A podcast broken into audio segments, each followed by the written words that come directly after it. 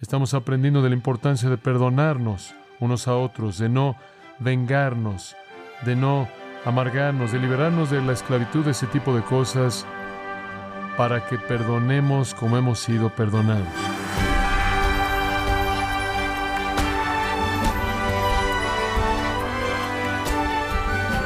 Le agradecemos que nos sintonice en gracia a vosotros con el pastor John MacArthur. El teólogo del siglo XX, F. F. Bruce, dijo, el Evangelio es un mensaje de perdón. No podría ser de otra manera porque el Evangelio es de Dios y Dios es un Dios que perdona. Es de esperar entonces que quienes reciben el perdón que Dios ofrece por medio del Evangelio, manifestarán algo de su carácter al mostrar una actitud de perdón hacia los demás. Fin de la cita. Esta es una verdad tan cierta hoy como lo fue en el tiempo de Jesús. Pero, ¿qué tanto espera Dios que perdonemos? ¿Y qué pasa cuando decidimos no perdonar? Bueno, Hoy el pastor John MacArthur, en la voz del pastor Luis Contreras, nos enseñará acerca del perdón por medio de la parábola de los deudores que se encuentra en Mateo 18, en la serie Soy guarda de mi hermano, en gracia a vosotros. Veamos la parábola en el versículo 23, por lo cual el reino de los cielos es semejante a un rey que quiso hacer cuentas con sus siervos. Y cuando él comenzó a hacer cuentas, uno le fue traído, que le debía diez mil talentos. Es el tiempo de convicción de pecado. Y uno es traído porque estas personas no vienen voluntariamente, normalmente vienen pateando y gritando, no vienen voluntariamente, nunca habría venido si no hubiera sido llamado. ¿Por qué querría ser descubierto como un ladrón? Él nunca se habría parecido, pero él fue traído. Y la deuda que él debía eran diez mil talentos. Ahora se vuelve casi simpático cuando usted lee esto y usted lee el trasfondo y demás, conforme la gente trata de entender cuánto era esto. Porque de una nación a otra, y de un periodo de tiempo al otro, y de un punto en la historia a otro, los valores cambian tanto. Lo único que podemos decir es que esto fue mucho.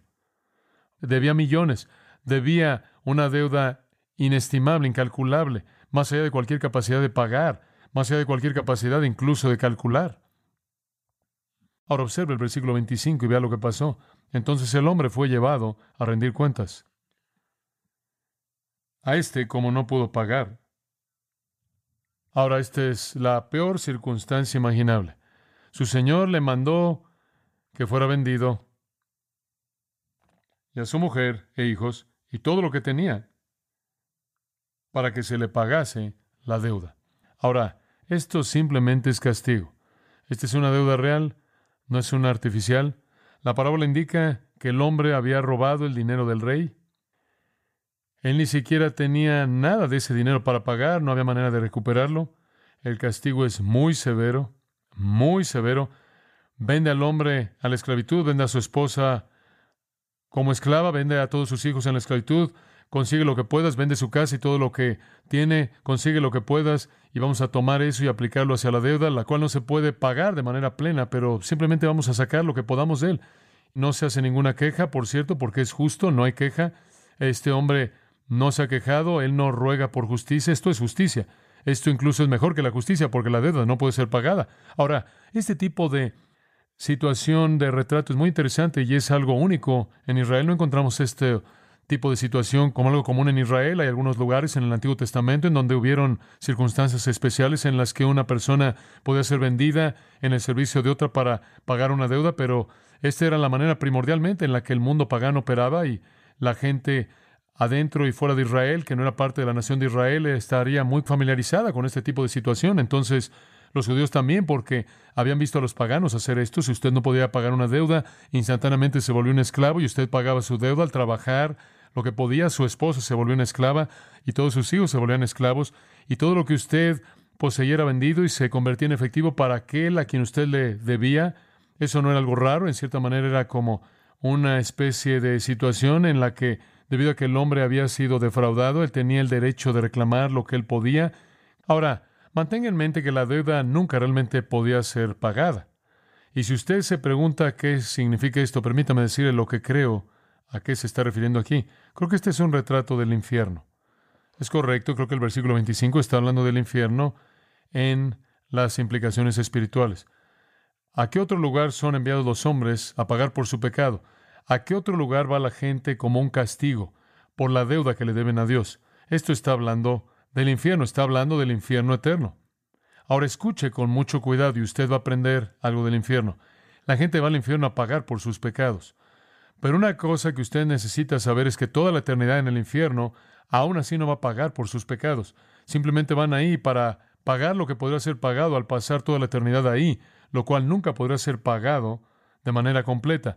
Lo que la parábola está diciendo es que la deuda es impagable y cuando la gente es enviada al infierno es justo, porque Dios es un Dios justo que dice que el pecado es una deuda impagable y voy a tomar del hombre todo lo que puedo sacar, aunque no pueda sacar todo de manera completa. La bancarrota absoluta de todo hijo de Adán hace imposible que pague la deuda que le debe a Dios y su incapacidad para ser mejor por el castigo que sufre en el infierno significa que a lo largo de toda la eternidad nunca podrá hacerlo ni podrá estar en una mejor condición para el cielo de lo que él estuvo cuando fue enviado inicialmente al infierno. El retrato terrible. ¿Y el rey no es un tirano?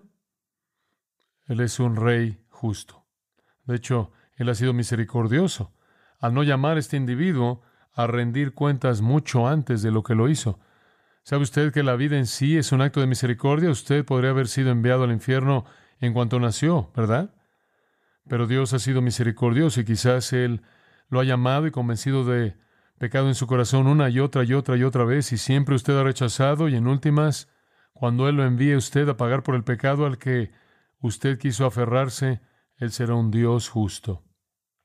Observe el versículo 26. Entonces aquel siervo. Ahora, tan pronto como oyó esto, él sabía que era el final. Postrado, le suplicaba diciendo, Señor, ten paciencia conmigo, y yo te lo pagaré todo. Eso realmente es una especie de oración interesante. En primer lugar, él estaba en la posición correcta, él cayó. Y fue algo devastador, él estaba quebrantado, creo que el hombre estaba devastado, creo que estaba totalmente despedazado, digo, creo que estaba al fin de sus recursos, él sabía lo que enfrentaba, él no podía pagar la deuda, iba a perder su libertad, él iba a estar en esclavitud permanente porque él podía trabajar su vida entera, como puede ver, y nunca acabar de pagarla. Así como el infierno, usted puede trabajar por toda la eternidad y nunca acabar de pagarla, entonces nunca se sale de ahí. Una vez que usted entra al servicio de ese hombre para pagar esa deuda, usted está en esclavitud hasta el final. Y él podía ver eso y no había manera de salir. Él no pide justicia, él recibió justicia, él no niega su pecado, él lo admite, él estaba postrado, quebrantado, postrado, inclinado, humilde, él estaba en la actitud correcta, la actitud en donde Dios quiere que los hombres estén cuando los convence de pecado, ¿verdad? Abrumado por su pecaminosidad, despedazado por la deuda de que él nunca podría pagar, enfrentando una eternidad de incapacidad y sin alivio a la vista y sabiendo de manera plena que una vez que él entrara al servicio del rey, él nunca tendrá la libertad de ganar el dinero para pagar la deuda de regreso. Y entonces él no solo dice que se cayó, sino que se postró. Literalmente eso es besar hacia adelante. Viene de besar la mano, la rodilla, el pie del monarca de quien usted ruega misericordia. Y entonces él está rogando por misericordia, le está admitiendo su pecado, le está quebrantando, le es humilde, le está en el lugar mismo donde Dios quiere a todo hombre en su rostro, en el polvo, como el publicano golpeándose el pecho, diciendo, Señor, sé propicio a mi pecador. Ve una deuda que no puedo pagar. Ve una montaña de pecado que nunca puede ser eliminada. Enfrenta una eternidad de infierno y una eternidad de infierno de incapacidad. Y entonces Él es un hombre quebrantado. Y como tantos hombres quebrantados, Él realmente no entiende todo y entonces Él dice, ten paciencia conmigo. Él ruega por compasión, por la paciencia del Señor, porque el Señor simplemente espera y le dé una oportunidad y Él mejorará. ¿Lo ve? Yo te lo pagaré todo, voy a hacer las cosas mejor. Dice usted, sí, pero no puedes pagarlo y lo sabe, seguro, pero este es un momento muy emotivo, hombre. Él va a pensar en alguna manera de hacerlo. Ahora, esto es como personas que están bajo convicción de pecado. La primera respuesta que viene a ellos cuando son vencidos por la culpabilidad, cuando son confrontados con la pecaminosidad del pecado, es que tengo que corregir mi vida, tengo que mejorar mi vida, tengo que deshacerme de la culpabilidad. Creo que puedo ser una mejor persona, quiero darle la vuelta a la página, quiero hacer algunas resoluciones, quiero en cierta manera moralizarme y reformarme. Él ha admitido su pecado, él ha visto lo perdido que está y él realmente no entiende cómo la deuda puede llegar a ser pagada y entonces él simplemente dice, simplemente dame una oportunidad, haré mi mejor esfuerzo. Y él es como personas que en medio de sus convicciones buscan ser religiosas. Eso no es raro. Quieren ser mejores. Y antes de que sepan que pueden venir a Cristo y recibir un regalo de Él, normalmente quieren mejorarse a sí mismos, ¿lo entiende? Todo eso es parte de ese mismo tipo de proceso. Esto, en cierta manera, es una convicción pre-salvación, pero él tiene una actitud de bienaventuranza.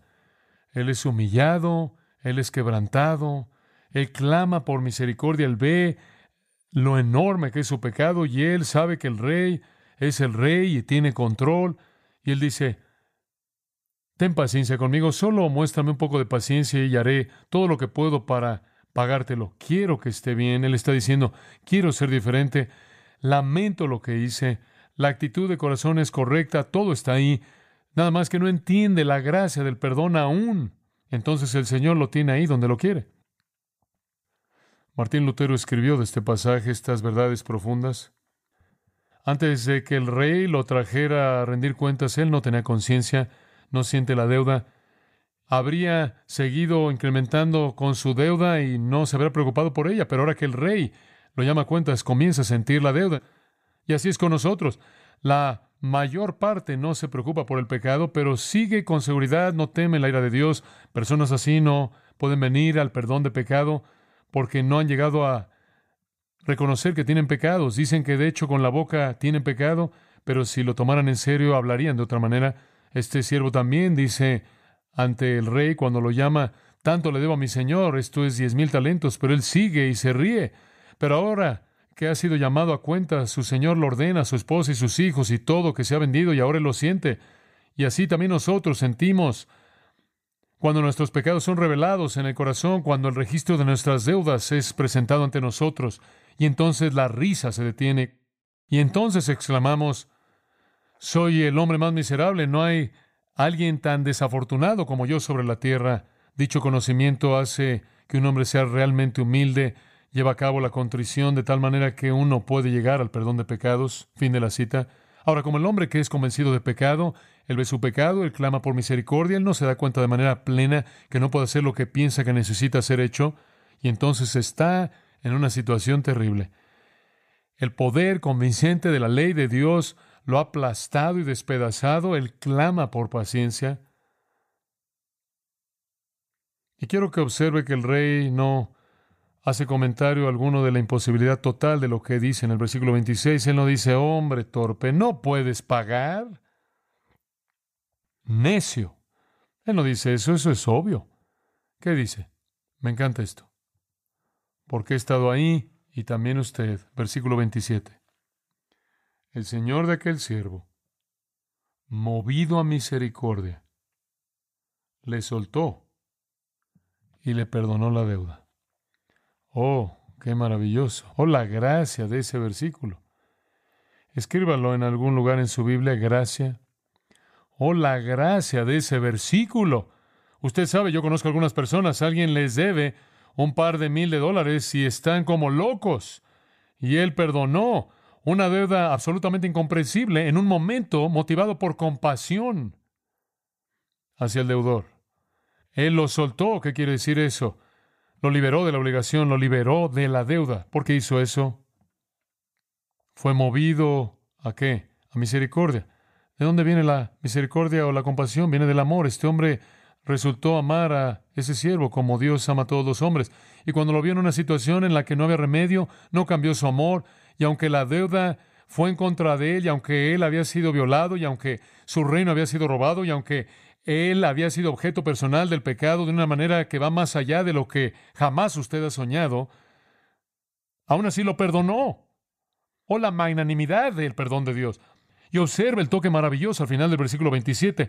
Lo perdonó y el griego dice, el préstamo. ¿El préstamo? ¿Qué quieres decir con el préstamo? Bueno, el rey es tan tierno de corazón que lo considera como un préstamo en lugar de una deuda robada. Él canceló el préstamo. Él liberó la obligación. Dice usted, bueno, ¿qué hizo el hombre para merecer eso? Él no hizo nada. Pero ¿sabe usted cómo consigue el perdón de Dios? ¿Sabe usted cómo recibe el perdón de Dios? Bueno, usted viene a Dios con un corazón quebrantado por su pecaminosidad total, sabiendo que usted nunca podría pagar la deuda, clamando a Dios por misericordia y paciencia en una situación miserable y enfrentando juicio eterno y diciendo, Señor, por favor. Y en medio de ese quebrantamiento Dios viene en su gracia tierna, perdonadora y misericordia y le perdona la deuda. Ahora, todo lo que se podía decir acerca de la salvación no es dicho aquí, pero en cierta manera hay algo maravilloso que se dice aquí que quizás no habría sido dicho en muchos otros lugares en la Biblia. Y entonces es una parábola maravillosa, maravillosa. Creo que el momento en el que el pecador reconoce su pecado, el momento en el que viene el único que puede enfrentar ese pecado, el momento en el que él confiesa ese pecado y se arrepiente de ese pecado y admite ese pecado y adora al Dios, el único que puede perdonar ese pecado, el momento en el que hace eso y el momento en el que tiene hambre en su corazón por alguna manera de pagar ese pecado de regreso, ahí es cuando Dios entra con el perdón hecho disponible en Jesucristo, quien ya pagó la deuda de cualquier manera. Y en ese sentido Dios absorbió la pérdida en su propia cuenta. Y entonces Dios es como José, o José es como Dios. Él llama a sus hermanos y él simplemente les habla de la culpabilidad de ellos. ¿Se acuerda de la historia? Hasta que están devastados por la culpabilidad. Y después Él se revela a sí mismo y les da gracia y así es en la salvación. Dios viene primero como un fuego primero agitando la pecaminosidad del pecado, primero llevando a la gente a rendir cuentas en donde enfrentan la pecaminosidad absoluta del pecado. Dios va a perdonar, pero Él también quiere que el pecador sepa qué y cuánto es perdonado. Y esa es la razón por la que Isaías dijo en primer lugar que tenía que venir ahora y juntémonos aunque sus pecados sean como la grana, antes de que podamos hablar. Bueno, hablemos de realmente lo mal que están, razonemos acerca de su pecado. Ahí es donde el Evangelio comienza. El pecador debe saber que hay una montaña de pecado que nunca puede ser pagada por ese pecador, antes de que él pueda llegar a ser arrojado en el mar profundo de la misericordia de Dios. Y debemos primero tener la sentencia de muerte en nosotros antes de que la palabra de vida signifique algo para nosotros. Pero, oh, cuán consolador es el momento en el que venimos con un corazón que busca la misericordia, que busca la misericordia, entonces el Padre perdona. ¿Usted se ve ahí? Una salvación así debe hacer que nos regocijemos. Hemos escapado del infierno eterno. Se nos ha perdonado una deuda que nunca podíamos pagar. Para llevar esto a una conclusión, observe Lucas 15.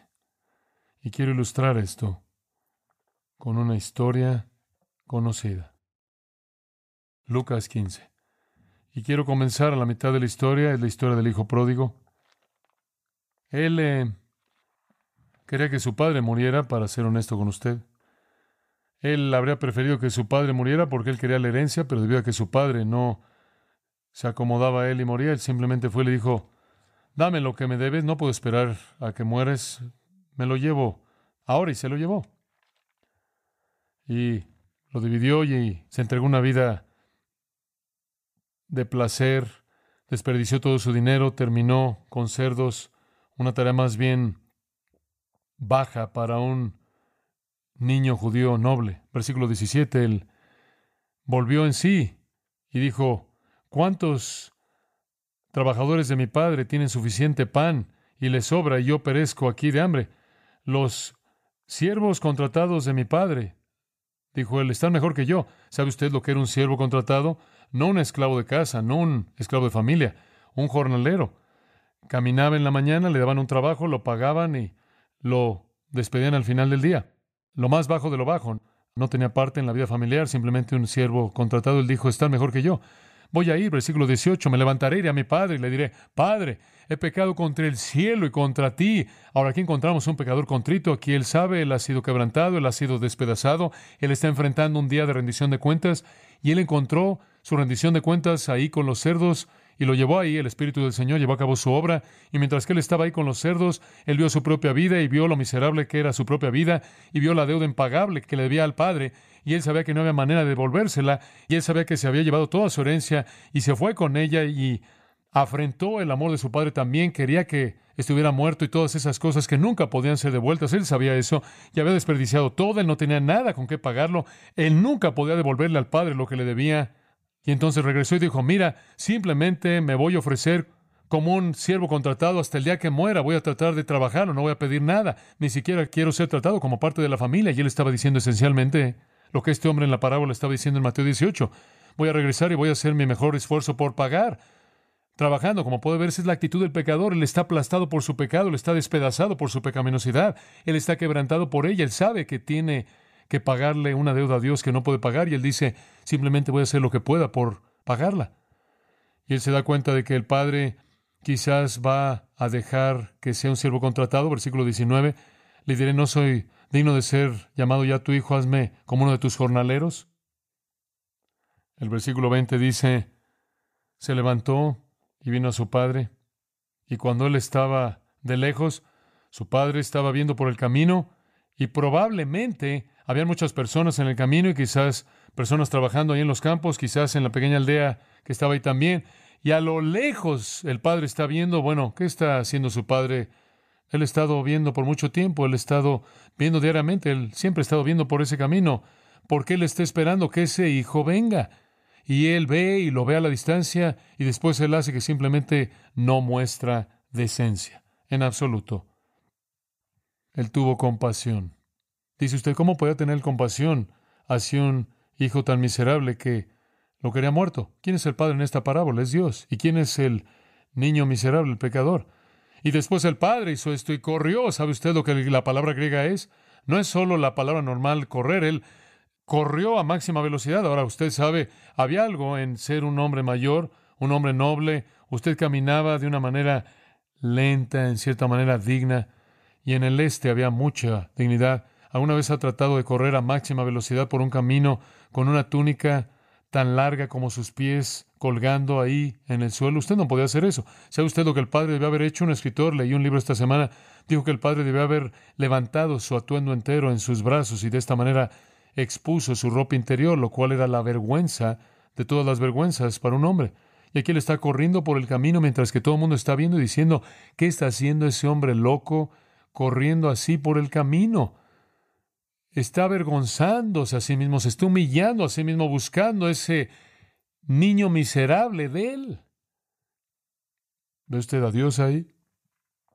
¿Ve usted a Dios quien ve a lo largo del camino y ve al pecador que viene, que se humilla a sí mismo y abraza a ese pecador? Bueno, ¿qué sucede cuando se reúnen? Bueno, se arrojó a su cuello y comenzó a besarlo de manera tierna y repetida. La indicación del texto es una y otra y otra vez. Él no solo dijo, oh, escuche, si quieres un trabajo, podría llegar a un acuerdo. No, él lo besa y lo abraza tiernamente. ¿Y qué hace? Él dice, Padre, he pecado contra el cielo a tus ojos. No soy ya más digno de ser llamado tu hijo. Y el Padre dice, detén ese discurso, maten el becerro engordado, colóquenle un anillo en su dedo, mi hijo está en casa.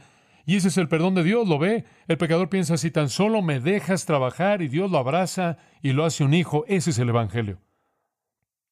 Y eso es lo que Dios ha hecho por nosotros. Ahora escuche. Si Dios lo ha perdonado usted así, ¿qué es lo que la parábola está diciendo? Están perdonándose unos a otros y si no lo está haciendo, esa es la altura de la maldad, que usted reciba tanto perdón y dé tan poco. Dios hace un lado la magnitud de nuestro pecado. Y aunque él parece hablar en enojo y juicio, solo es para convencernos de pecado, para que nos muestre amor, compasión y gracia. Es como en la naturaleza, dice Arno, en donde los relámpagos en medio de la oscuridad horrenda y los truenos que rasgan los cielos son los preludios de la lluvia que desciende en la lluvia abundante en las partes del suelo sediento, o como en esa noche de la antigüedad, cuando un vistazo frágil y solo observado por el ojo del Salvador estaba luchando por la vida en una tormenta en el mar de Galilea, y Jesús vino en la tempestad que agita el alma. Él está envuelto en el manto oscuro de la noche. Él avanza sobre las olas tormentosas y ahí, llenando el corazón turbado con una calma santa, su voz es oída diciendo, soy yo, no temáis. Y me recuerda de la parábola maravillosa en Lucas 7 de la mujer que dice de esa mujer, ella perdona mucho porque ella fue que perdonada mucho. Y si se nos ha perdonado tanto, ¿cuánto debemos perdonar? Esa es la segunda mitad de la parábola. Esa es para la próxima vez.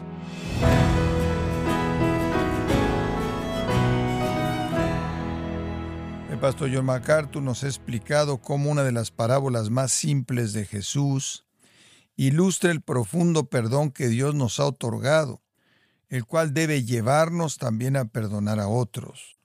Estamos en la serie Soy guarda de mi hermano, aquí en gracia a vosotros.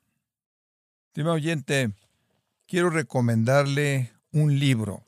Se titula El diseño de Dios para la familia. En este libro, el pastor John MacArthur examina lo que las escrituras enseñan con respecto al rol bíblico de los padres y de los hijos. Puede adquirirlo en la página gracia.org o en su librería cristiana más cercana. Recordándole que puede descargar todos los sermones de esta serie Soy guarda de mi hermano, así como todos aquellos que he escuchado en días, semanas o meses anteriores, animándole a leer artículos relevantes en nuestra sección de blogs, ambos en gracia.org. Si tiene alguna pregunta o desea conocer más de nuestro ministerio, como son todos los libros del pastor John MacArthur en español o los sermones en CD que también usted puede adquirir, escríbanos y por favor mencione la estación de radio por medio de la cual usted nos escucha en gracia a vosotros. Es importante conocer no solo el país y ciudad de donde usted nos escucha, sino también la radio. Para quienes contactan nuestro ministerio por primera vez, pueden solicitar una copia del mensaje de promoción sin costo alguno, un mensaje por oyente únicamente. Si usted vive en los Estados Unidos o Puerto Rico, escríbanos a Gracia Vosotros, P.O. Box 4000, Panorama City, California 91412 o puede escribirnos a través del siguiente correo electrónico radio arroba Queremos agradecerle su tiempo y sintonía en nombre de John MacArthur y del personal de este organismo e invitarle para que nos acompañe en la próxima edición y así juntos continuar desatando la verdad de Dios un versículo a la vez en gracia a vosotros.